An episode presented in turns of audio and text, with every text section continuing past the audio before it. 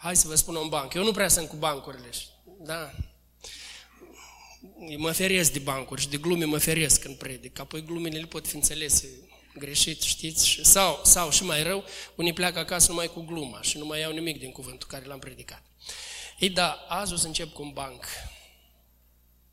Ați văzut, am făcut anunțul despre, despre ce voi predica azi. Azi voi predica despre implicațiile spirituale a alegerilor care ne stau în față acum. Sunt alegeri la 11 iulie, avem alegeri. Posibil cineva când a văzut anunțul, e, cine știe, s-a așteptat că eu azi voi face publicitate pentru un partid, pentru altul, mai ales că tot am discuții, diferiți oameni din diferite partide vor să se întâlnească cu mine, știu că sunt un om care am influență la alții, un om care pot influența opinia altora și atunci vor să aibă întâlniri cu mine, îmi prezint, ar vrea ca să, să aibă suportul. Uh, bine, dar veți vedea voi la urmă care, când vă spun un partid sau nu vă spun un partid, o să ascultați atent. Însă hai să ne întoarcem la bancă. L-am auzit bancul în Armenia. Armenii mi-au spus despre ei. Zice că unul zbura într-un avion și avionul a început să se prăbușească. Și toată lumea, când a văzut că avionul a început să se prăbușească, făcea panică foarte mare. Eu am văzut cum fac oamenii panică când începe să se prăbușească avionul. E groaznic ce încep oamenii a face în avion. Și când toți au început a face panică aceea groaznică, ăsta vede că vecinul lui stă liniștit și foarte calm, nu-i pasă. Și poate știi vreun secret ceva, știi, poate, nu știu, are vreo soluție despre care nu știe nimeni din, din avion, pentru că el stă foarte liniștit, foarte calm. Și zice, măi omule, tu ce stai așa liniștit? De ce stai așa liniștit? Zice, dar tu de ce te îngrijorezi? Ce avionul e tău? Nu. Atunci ce? Avionul nu e tău. Dacă nu e avion să-și facă griji, proprietarul cu avionul, dar deci el nu a luat în calcul că el tot zboară în avionul acela. Ei, de ce v-am spus eu tot bancul ăsta? Pentru că, iată, exact așa un fel de gândire se întâmplă uneori în comunitățile noastre evanghelice. Că noi toți zburăm în avionul ăsta și când avionul se prăbușește, nu, nu ne pasă. Ba și mai învățăm niște, un jargon de ăsta, așa, fariseic, în care noi spunem, oh, eu sunt cu Domnul, eu sunt așa, dar de fapt asta este un fel de scuză pentru ignoranță și indiferență. Că nu-ți pasă de ceea ce se întâmplă. Nu, copilul lui Dumnezeu, care are inima lui Dumnezeu, care are dragostea lui Dumnezeu în inimă, el nu e indiferent și el nu e nepăsător. Iată de aceea vreau să vă vorbesc câteva lucruri importante cu privire la alegerile acestea. Deci primul lucru, ați înțeles deja din introducerea asta cu bancul, că este să nu fim indiferenți. Noi cu voi zburăm în același avion, nu putem sta liniștit, toți zburăm în același avion. Și iată la Proverbii, capitolul 1, ultimele versete din Proverbul, nu sunt ultimele, aproape de ultimele versete din capitolul 1, spune așa, versetul 32 și 33. Căci împotrivirea proștilor îi ucide și liniștea nebunilor îi pierde. Dar cel ce mă ascultă va locui fără grijă, va trăi liniștit și fără să se teamă de vreun rău. Acolo vorbește înțelepciunea, dar înțelepciunea spune două lucruri aici importante. Împotrivirea proștilor îi ucide.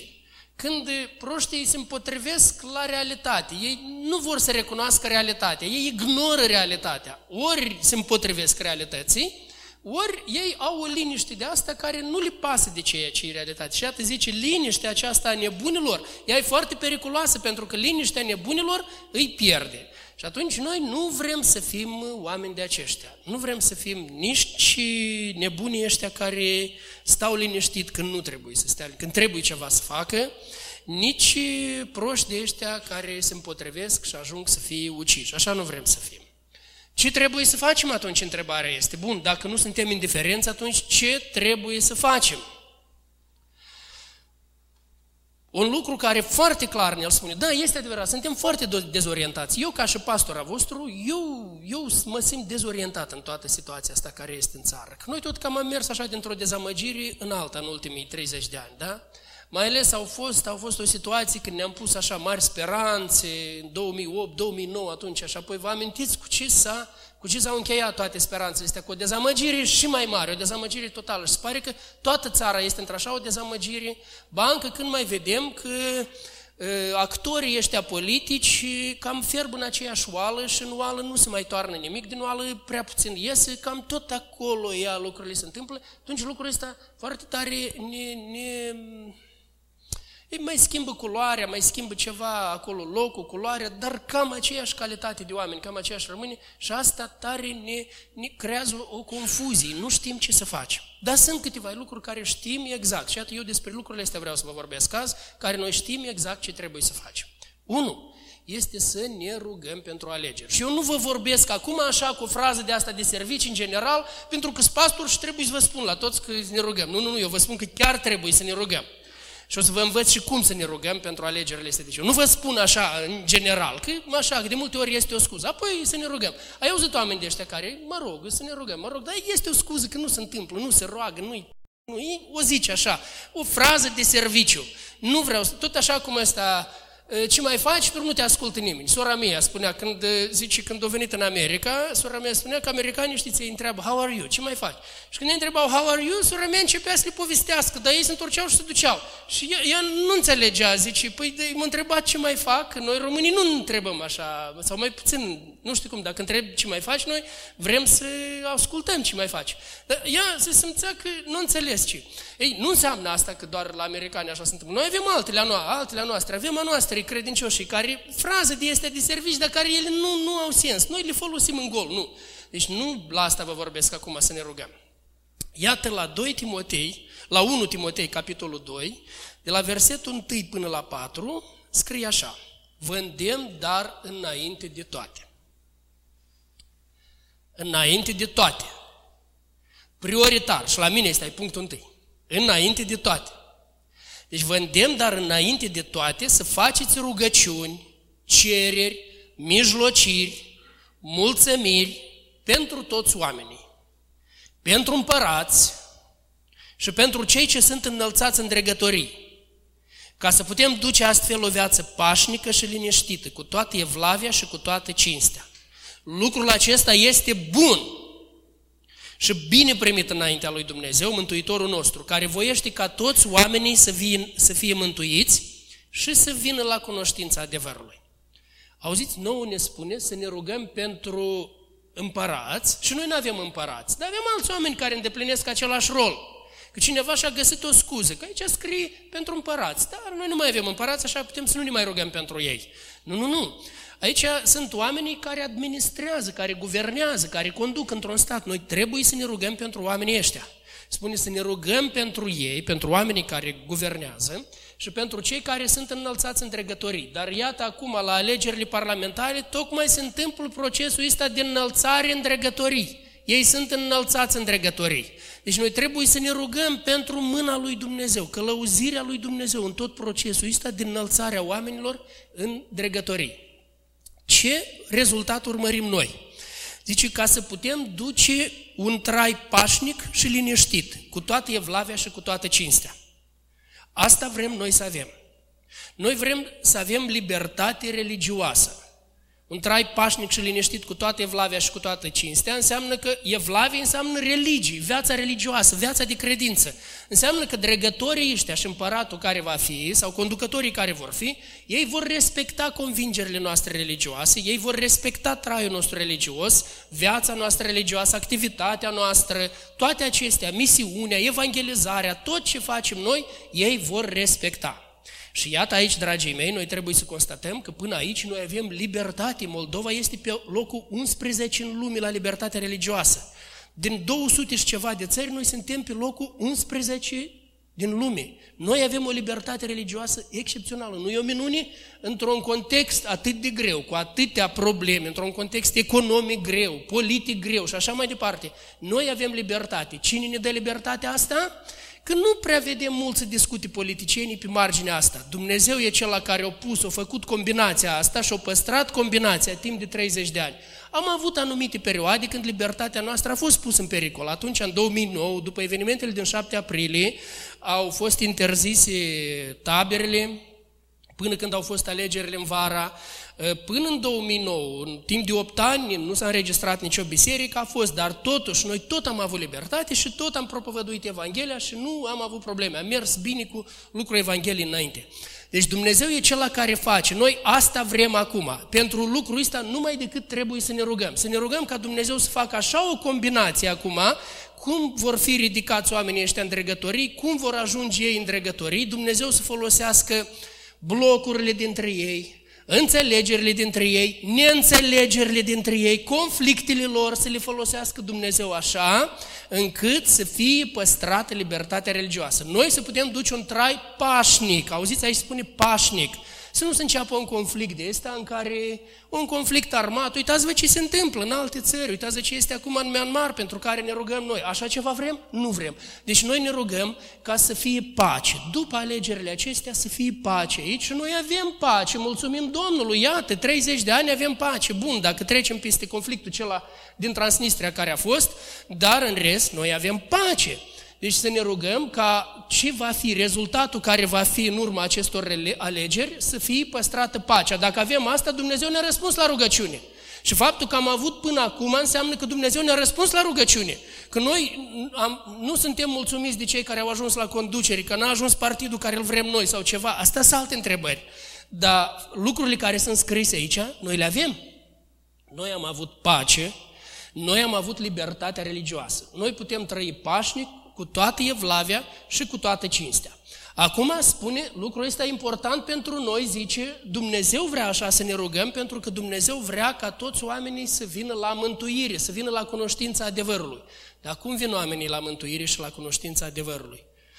Prin slujirea noastră, prin lucrarea Evangheliei pe care o facem. Dacă avem pace, dacă avem libertate religioasă, noi putem desfășura activitatea noastră. Și hai să-i fim mulțumitori lui Dumnezeu, că inclusiv în perioada asta de pandemie, voi vedeți că guvernarea a respectat biserica, a respectat toate bisericile, chiar dacă au fost anumite lucruri, da? Vă zic, înțelegerile, neînțelegerile care au fost între ei, noi n-am ajuns să avem ce se întâmplă în Canada. Voi ați văzut ce se întâmplă în Canada? Ați văzut cu pastorul ăsta Pavlovski, care arestat, după aceea, arestat în stradă, după aceea i s-a dat foc casei. Un alt pastor menonit a fost de asemenea arestat, băgat la închisoare pentru că fac servicii divine. Noi cu voi suntem la serviciu divin și n-am avut nicio interdicție. Bine, este adevărat că și noi, ca și cetățeni, am fost responsabili atunci când era perioada mai periculoasă. Noi am trecut la online, noi ne-am supus autorităților, dar autoritățile nu ne-au creat nimeni niciun fel de probleme. Avem motive să fim mulțumitori. Înțelegeți asta sau nu? Că aici spune cu mulțumire, ați văzut, zice, să ne rugăm și mai spune aici mulțumire, în versetul întâi zice, să faceți rugăciuni, cereri, mijlociri, mulțumiri, mulțumiri pentru împărat și pentru cei care sunt înălțați în dregătorii. Deci avem motive să mulțumim că am avut pace, că am avut libertate până acum, că am avut uh, uh liber, libertate inclusiv în perioada asta de pandemie și noi putem desfășura activitatea noastră de misiune, o putem desfășura bine. Nu avem probleme în privința aceasta. Uh, următorul lucru. Ceea ce vreau să vă îndemn să faceți, să ne informăm continuu acum, în perioada aceasta de electorală, că fiecare partid, fiecare candidat își prezintă platforma lui electorală, își prezintă proiectul lui, ce vrea el să facă. Iată la Efeseni, capitolul 5, spune așa, luați seama deci să umblați cu băgare de seamă, nu ca niște neînțelepți, ci ca niște înțelepți. Răscumpărați vremea, căci zilele sunt rele. De aceea nu fiți nepricepuți, ci înțelegeți care este voia lui Dumnezeu. Auziți ce ne îndeamnă cuvântul lui Dumnezeu? Să fim înțelepți și înțeleptul îmblă cu băgare de seamă. Ce înseamnă cu băgare de seamă? Mă uit unde calc sau nu? Asta este. Cu băgare de seamă, mă uit, a, aici pot călca, aici nu pot călca. Iată ați văzut, când merge cineva pe un drum cu noroi mult, cel care merge cu băgare de seamă, el merge atent, caută unde se calce, așa ca să nu se murdărească el și nici să nu-i murdărească pe alții. Cel care merge fără băgare de seamă, calcă și sau trece uneori câte un șofer pe alături. Plouă, da? Și trece un șofer care merge cu băgare de seamă și el dacă vede că este o băltoacă, el se oprește, merge încetișor sau îți dă voie să trece, este un șofer cu băgare de seamă. Dar este unul care e fără băgare de seamă și merge și stropește toată lumea de acolo. Nu, așa nu vrem. Ne spune aici cu băgare de seamă. Dar cu băgare de seamă înseamnă te uiți bine înainte, vezi care sunt pericolele, vezi unde trebuie să calc și unde nu trebuie să calc. Pentru că aici spune că responsabilitatea de a înțelege care este voia lui Dumnezeu este asupra noastră. Ați văzut sau nu? Zice, ca să înțelegeți, fiți înțelepți și înțelegeți care este voia lui Dumnezeu. Pentru asta să ne informăm, dragii mei. Deci de aceea ascultați atent. Când aveți prilejul, duceți discuții. Nu vă eschivați de la discuțiile astea pe care le duc oamenii despre, uh, despre alegeri. Eu chiar pun întrebări. Pentru cine vă veți da votul? De ce vă dați votul pentru cutare persoană? Pentru cine vă veți... Nu vă aprindeți când oamenii spun, dacă oamenii spun că își dă votul pentru cineva care te sufocă, că nu vrei să-și dea vot. Atent, în liniște. Pentru cine vă dați dumneavoastră votul? Pentru cine vă dați dumneavoastră? Mă uit la știri, să citim știrile. Citim la știri, vedem și noi lucrurile care se întâmplă. Nu pot lua o decizie total neinformat. Ca să iau o decizie trebuie să fiu informat. Și de la noi se așteaptă să procedăm cu înțelepciune. Dacă noi total nu ne informăm, atunci cum putem noi lua o decizie înțeleaptă? Deci de aceea citiți știrile sau ascultați știrile și ori de câte ori citiți știrile sau ascultați știrile, în baza lor faceți-vă lista de rugăciune. Doamne, mă rog pentru omul ăsta, îmi place ce o zis omul ăsta, mă rog pe omul ăsta să-l ridici la dregătorii. Doamne, omul ăsta e periculos. Nu dau niciun nume acum, dar când am văzut un nume pe o listă, cred că vă pricepeți voi. M-am rugat, Doamne, scoate-o. Scoate-o, Doamne, că e periculoasă, e o persoană foarte periculoasă. Și m-am bucurat. M-am bucurat când Dumnezeu a scos-o. E o persoană periculoasă și eu știu pericolul care venea.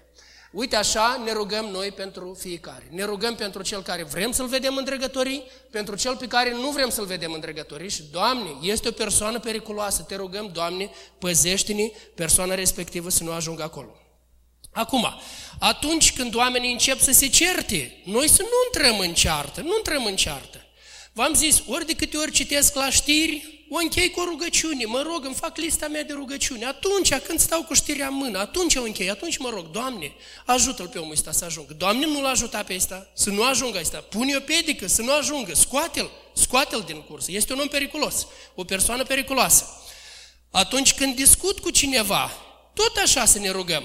Să ne rugăm cu oamenii. Am discutat cu cineva, hai să ne rugăm. Vreau să vă spun inclusiv cu cei care sunt candidați, care ei sunt pe listă. O închei totdeauna cu rugăciune cu ei. Le spun, le dau un sfat din Cuvântul lui Dumnezeu, mă rog cu oamenii aceștia și uite, așa trebuie să procedăm noi. Alt lucru este să folosim libertățile pe care le avem noi acum, dragii mei. V-am spus, timp de 30 de ani noi avem libertăți. Să le folosim libertățile acestea, să nu ratăm libertățile acestea. Ele nu vor fi totdeauna. Noi, vedeți, ne-am relaxat tare, ne pare că ele vor fi totdeauna. Dar, iată, eu urmăresc știrile evanghelice din Europa, din lumea evanghelică în Europa, ce se întâmplă. Și iată, uh, o soră de-a noastră, Paivira Sanen, așa o cheamă, din Finlanda, sora noastră a ajuns în Parlament, deputată în Parlamentul Finlandei. Ea este o femeie neprihănită, o femeie cu convingeri tari, o femeie duhovnicească și care a fost și ministru de interne a Finlandei. Femeia aceasta, în anul 2014, nu, 2004, când dorea Biserica Luterană din Finlanda să participe la parada homosexuală, femeia asta s-a expus, a spus nu, nu-i corect, a scris și un buclet pentru asta. Acum, bucletul cel la care l-a scris, a mai vorbit odată la televiziune, a scris o postare pe Twitter și pentru lucrurile astea, femeia acum este amenințată, fost ministru de interne, este amenințată să fie băgată la închisoare, acum merge procesul, să fie băgată la închisoare pentru șase ani. Pentru că ea s-a expus, dar femeia este foarte curajoasă, respect, respect pentru un curaj așa, femeia e foarte curajoasă și este tare. În Finlanda, care a fost o țară creștină, Finlanda, care a avut un impact așa de mare în lumea întreagă, știți că finlandezii erau aceia care aduceau literatură clandestin la noi. Își puneau viața în risc, cum nu vă închipuiți. Finlandezii și aduceau aici. Din țara asta, cu oameni atât de curajoși, iată unde se ajung lucrurile. Dar libertatea religioasă acolo nu pentru că s-a expus numai. Ea n-a spus nimic, n-a spus nimic ofensator la adresa acestor oameni. Ea a spus ce este scris în Biblie și pentru asta, zice, ea a discriminat și ea este în pericol să fie băgată la închisoare pentru șase ani. Vedeți? Înainte, noi ne temeam de... de înainte asociam vestul cu libertate religioasă, estul cu persecuții, cu prigoană. Dar acum, unde suntem? Acum se pare că între Ciocan și Nicovală de acum, nu? De acum ne, ne situăm aici între Ciocan și Nicovală. Pentru că din est vin un fel de persecuții, din vest vin altfel de persecuții, iată lucrurile care se întâmplă în vest acum. Și tocmai de aceea este, este foarte important ca noi să folosim libertățile pe care le avem acum. O altă știre că în Parlamentul European deja a fost înaintată o moțiune și va fi votată, pusă la vot moțiunea asta pe data de 23 iunie, prin care să fie declarat avortul ca și drept fundamental a omului. Dreptul la avort, drept fundamental a omului, mai mult, fiind pus ca și drept fundamental, asta înseamnă că nu mai are voie niciun medic să refuze pe motive de conștiință să refuze a face avort. Deci medicii sunt puși într-o situație în care ei sunt impuși, dacă vrei să rămâi medic, medic poți rămâne numai așa, altfel tu nu mai profesa, nu mai poți profesa medicina dacă tu nu vei fi gata să faci avort. Asta toate lucrurile se întâmplă acolo. Deci vedeți, v-am zis, între Ciocan și Nicovala. Ce vă zic eu?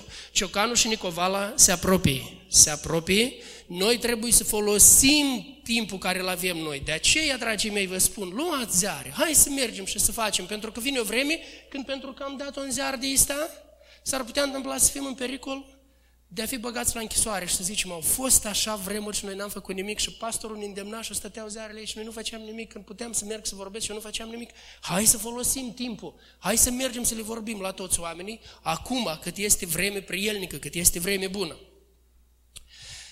Alt lucru care eu vorbesc de mult, unii mă critică pentru asta, unii cred că sunt extremist, că spun că creștinii trebuie să se implice în politică. Creștinii trebuie să se implice în procesul politic. Noi avem criză de oameni integri. Vedeți, când trebuie să mergem la alegeri, dar pe cine, de unde să-i luăm pe cei integri? Dar de unde o să-i luăm dacă creștinii nu vor să se implice? Oamenii integri nu vor. Oamenii integri s-au dat la o parte și așteaptă ca cineva să facă lucrurile. Păi dacă oamenii integri nu vor să facă nimic, dar cei corupți și lipsiți de integritate, ei au, nu îndrăzneală, o brăznicie și ei merg, fac liste, partide, merg înainte. N-au treabă, n-au treabă, mint din nu mai pot. A, uite așa merg înainte. Dacă oamenii integri nu vor să facă nimic, atunci lucrurile așa se întâmplă. Și politica, vezi, argumentul care îl dau unic, politica este murdară, politica este coruptă. Oamenii care sunt acolo o fac așa, că tot așa pot spune despre orice lucru, despre absolut orice lucru. Dacă la strada aceea albișoara stau prostituatele, stăteau într-o vreme, înseamnă că gata, oricine o trecut pe la strada albișoara, gata, e, e mers la prostituate sau cum, sau așa gândim, sau cum. Nu, acolo mai sunt și magazine de construcții, nu? Sau mai sunt și alte lucruri, mai sunt alte lucruri care trebuie să meargă lumea pe acolo. Nu numai asta. Sau pur și simplu omul are, se deplasează pe acolo. Nu, nu numai asta. Ei, uite așa, nu putem gândi. Politica este locul unde se fac legile pentru noi. Cei care se ridică în politică, ei sunt acei care revizuiesc legile, fac legile și dacă ajung acolo oameni integri, vor face legi bune. Dacă ajung acolo oameni răi, vor face legi rele. De aceea, dragii mei, ne rugăm și să ne rugăm ca să ridice Dumnezeu, să ridice Dumnezeu oameni integri. Avem oameni integri, avem tineri integri. Să-i ridice Dumnezeu în, în viața politică a țării. Iată la Proverbiul 11 cu 11 zice așa, cetatea sau societatea se înalță prin binecuvântarea oamenilor fără prihană, dar este surpată prin gura celor răi la capitolul 29 cu 8 spune, cei ușuratici aprind focul în cetate, dar înțelepții potolesc mânia. Ce oameni vrem să avem în Parlament? De cei care aprind focul în cetate sau de cei care știu a potoli mânia și a găsi soluții, a rezolva probleme? Nu a ține cearta de dimineață până seara și probleme nu se mai rezolvă nimic. Nu, ne trebuie oameni care pot potoli mânia și care pot rezolva probleme. Oameni de ăștia vrem. De ăștia zice, sunt oameni neprihăniți și înțelepți. Apoi alt verset spune, neprihănirea înalță pe un popor, dar păcatul este rușinea popoarelor. Auziți? Atunci când o persoană care face vlog pe internet și înjură mai rău ca la crâșmă, mai rău ca nu știu unde, înjură așa, persoana asta să ajungă în Parlament, așa să vorbească în Parlament, fără rușine, înjură cu înjurături de, de ce să vă vorbesc. La crâșmă nu vorbesc cu oamenii așa și la crâșmă, când am intrat undeva la crâșmă și am auzit și am spus, nu vă supărați, pot să vă rog să nu vorbiți așa. Cer scuze. Odată am zis, eram la, la o spălătorie auto și când îmi spălam mașina, m-am dat la o parte și așteptam până o spală, lucram și eu la o predică acolo. Băieții cei care o spălau au început să vorbească băieții între ei și buruienos vorbeau între ei. Și atunci eu le spun, băieții, Aveți aici un preot, întreba, scuză părinte, scuză părinte, nu pare rău, imediat au tăcut, imediat. Deci ăștia de acolo au avut respect, dar aici o persoană care se vrea în Parlament și vorbește cu înjurături de, de nu se mai poate. Iată ce putere au oamenii ăștia, zice. Ce putere au oamenii ăștia? Neprihănirea înalță pe un popor, dar păcatul e rușinea popoarelor și ușor, cei ușurate ce aprind focul, focul în cetate. Nu fac asta. Asta, ei, ei distrugă. Și mai zice aici încă, fiule, temete de Domnul și de împăratul și să nu te amesteci cu cei neastâmpărați. Să fim foarte atenți aici, să nu ne amestecăm cu cei neastâmpărați, că sunt oameni neastâmpărați care numai la revoltă sunt porniți, numai la rău, numai la destrus, numai nu. Cu de ăștia nu vrem. Noi vrem cu de cei care zidesc, nu de cei care dărâmă doar. Uh, pentru cei care spun că creștinii nu trebuie să se implice în politică, care insistă foarte mult, iată și în comentarii și la Moldova creștină, nu, creștinii categoric nu trebuie să se implice în politică. Eu zic că nu vedem că Pavel ar fi făcut asta.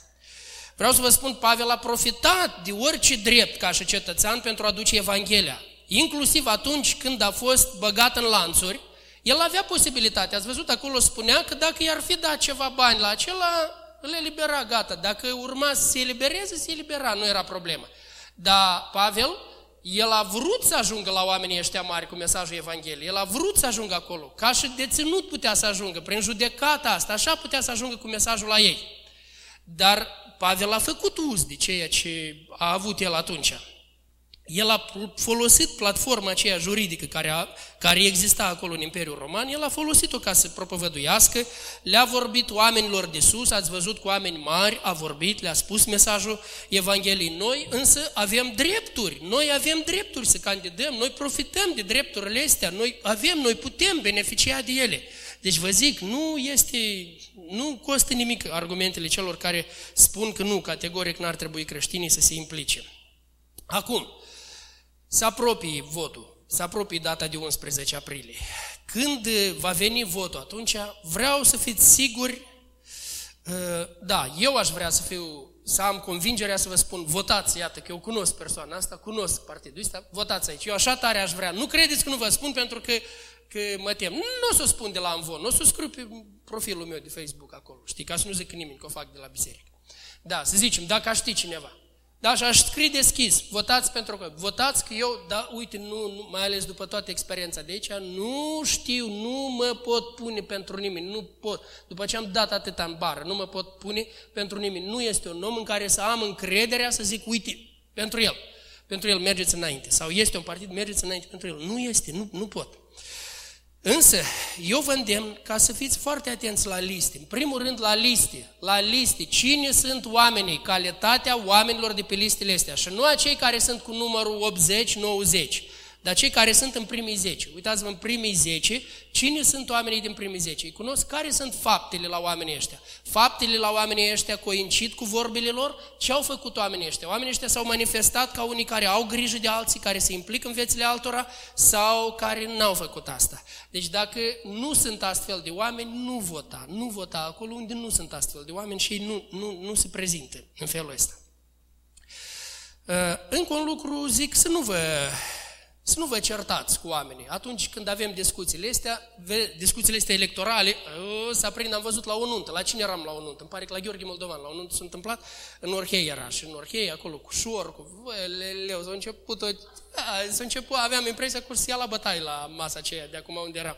Că nu puteam să le doar oameni buni, am venit la nuntă, hai lăsa, lăsați că am venit la nuntă, numai așa de aprins era discuția privitor la asta. Deci când nimerim în discuții de astea, hai să fim înțelepți. Iată la Tit, capitolul 3, spune așa, primele două versete. Adu-le aminte, îi spune lui Tit să le aduc aminte credincioșilor. Zice, adu-le aminte la credincioși să fie supuși stăpânirilor și dregătorilor, să-i asculte, să fie gata să facă orice lucru bun, să nu vorbească de rău pe nimeni, să nu fie gata de ceartă, ci cumpătați plin de bunătate față de toți oamenii. Iată și acum, în perioada asta electorală, așa să ne portăm. Bine, că sunt unii oameni în care trebuie să spunem faptele pe față, că a făcut cu tare, a făcut cu tare, putem da, fără ceartă. O putem spune liniștit, calm, blând, putem spune lucrurile, uite, așa e bine și așa nu e bine. Așa votez, așa nu votez, așa fapte nu se fac. În felul ăsta nu se procedează. Da? Și rugați-vă pentru acei oameni și pentru alegerea pe care trebuie să o facem. Rugați-vă ca Dumnezeu să ne călăuzească, să ne dăm votul, votul așa încât votul nostru să, să-l folosească Dumnezeu în tot ansamblul ăsta, ca la cele din urmă să avem un trai pașnic și liniștit, cu toată evlavia și cu toată cinstea.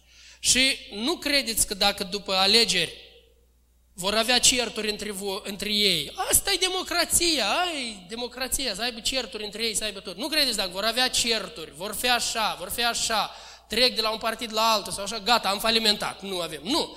Dacă realizăm să avem după alegerile astea un trai pașnic, un trai liniștit, cu toată evlavia și cu toată cinstea și ne sunt păstrate libertățile noastre religioase, am biruit. Rugăciunea noastră a fost ascultată. E clar? Ei bine, de aceea noi să ne rugăm pentru, pentru asta, să ne rugăm ca Dumnezeu să lucreze, să lucreze frumos în, toate, în tot ansamblul ăsta. Și da, este adevărat, trebuie să alegem răul cel mai mic. Cu unii zic, cum, cum să aleg? Trebuie să aleg răul cel mai mic. Da, așa suntem puși în situația să alegem răul cel mai mic. Atât timp cât nu promovăm oameni și nu ne implicăm în politică, vom avea de ales răul cel mai mic când ajungem la urna de vot. Până când nu promovăm oameni integri despre care să știm că nu alegem rău cel mai mic, dar aleg oameni care știu că sunt oameni integri, oameni tari, oameni care pot face bine, până când nu avem așa ceva, suntem puși în situația să alegem rău cel mai mic. De aceea căutăm să alegem răul cel mai, cel mai mic. De altfel, o să mai vorbesc la subiectul acesta și pe canalul de pe canalul Moldova Creștină, că am acolo. Vreau tare să vorbesc din Psalmul 15. Acolo unde spune că cel neprihănit disprețuiește pe cel vrednic de disprețuit. Vreau să explic ce înseamnă asta și să dau un exemplu la, din, din ceea ce se întâmplă acum, ca să vă arăt ce înseamnă, cum trebuie să fim neprihăniți și să-l disprețuim pe cel care trebuie disprețuit, că se întâmplă niște lucruri care se cer explicate. Dar Astea sunt adevărurile importante pe care am vrut să vi le spun și de care să ne conducem în vremea asta, să nu ne pierdem nădejdea, să ne rugăm, să ne punem nădejdea în Dumnezeu, cu siguranță că Dumnezeu va lucra, dar fiecare în dreptul nostru să facem ceea ce avem noi de făcut, așa ca să avem un trai pașnic și liniștit și cu toată evlavia și cu toată cinstea să putem duce Evanghelia, să ajungă Evanghelia la fiecare.